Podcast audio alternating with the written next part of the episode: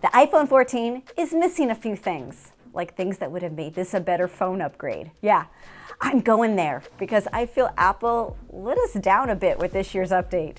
There's always buzz about what the new iPhone is going to include in the lead up to the reveal, and of course, not all the rumors come true. But this year's models may leave you wanting to see more for next year. Here are five things Apple did not give us for the iPhone 14, but could have. They just didn't. But maybe they should have.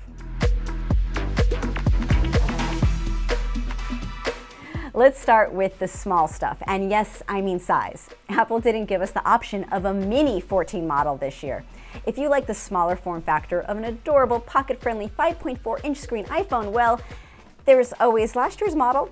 The mini also had a smaller price tag to match the smaller screen. So I'm sorry to say there's no small size deals on the 14 this year. Now this looks like the end of the era for the Mini. Reports are that it just wasn't selling, but I would say if you want a budget iPhone, you may start to look toward the iPhone SE. It might be Apple's best Mini choice going forward. It is the smallest of the bunch at a 4.7 inch display, and there is an SE that came out this year in 2022. It has iPhone 13 processing power, but the design of an iPhone 6. Mmm, home button goodness. Next up on the list, Apple did not include 8K video recording. Apple upgraded the back cameras in the high end iPhone 14 Pro and Pro Max with a juicy 48 megapixel sensor, but video recording is still at 4K. Apple analyst Ming Chi Kuo may have gotten some hopes up earlier this year when he predicted the camera upgrade would not just be a boost to still photography, but that that sensor inside would mean that they could bring 8K video recording to the iPhone 14. And it seemed quite reasonable. After all, Samsung's top Galaxy S phones have boasted about 8K recording. It may not be great. You may not have a screen to watch 8K video on at home. It's kind of like a Samsung TV gimmick thing. But hey, that just leaves Apple with something else to save for next year's model. Keeping things slow and steady in the smartphone race, Apple also did not deliver on faster charging. The iPhone 14 battery and charger holds the same rating of about 20 watts. And there are several other phone makers now really leaning into how they have faster charging technology. For example, the OnePlus phone, that's at 30 watts. The Xiaomi 12 Pro, that has a 120 watt charger. The rumor of Apple having faster charging did start to swirl around from a Twitter user that had a history of leaks. And when you know that faster charging is out from the competition, it made sense that maybe Apple would also jump in here. But nah, not yet. At least if you cannot charge your iPhone faster, the battery of the iPhone 14 does last a tad longer now.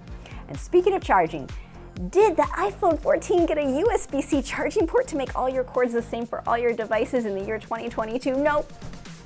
Nope. I, I know that other Apple products use USB C, and I know there was that European Union ruling where all phones need to use the USB C. Yeah, yeah, no, no, no. The EU thing, that's not for until 2024. Yeah, for the iPhone 14, Apple chose not to change its special little lightning charging port. The iPad charges with USB-C, MacBooks charge with USB-C, but iPhone is still just a special little flower still, making you carry all kinds of cords around in your commute. Got to keep that dongle life a little bit longer.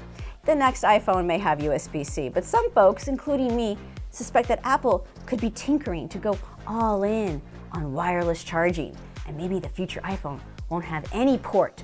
So you could fill your home with more wireless charging accessories, all while you're throwing away all these lightning cords you collected over the years.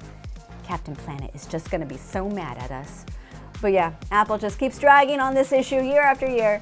We still got lightning. And last but not least, here's a feature I get really passionate about, and this is a rumor that keeps making circles, just poking at me. It's Touch ID.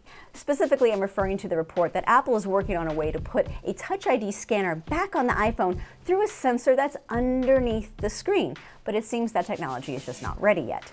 Once again, we go through another year where Apple did not give us back Touch ID, and they could have. You see, Apple did ditch the home button, and when they did that, the company went all in on Face ID, scanning your facial features as the biometric security option for the iPhone. But it hasn't always been a smooth experience. Meanwhile, Apple did get creative. They put Touch ID on the side power button on the iPad. Why not iPhone? Yeah, that would be a nice workaround. A nice bonus to have Face ID and Touch ID options, but no, being able to scan a fingerprint through the screen is something that's in a lot of flagship Android phones already. So I guess Apple has a lot of options still on the table on how it can make the iPhone 15 even better. Options that we've been talking about for years already. Guess you gotta save something for the next one, right guys?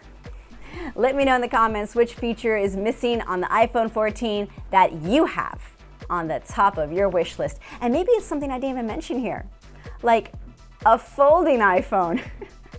I know, ain't that crazy? That's never gonna happen. Uh, if you wanna learn more about what is new in the iPhone 14 models, you should definitely check out the reviews by Patrick Holland. Thanks for watching. Folding iPhones, yeah.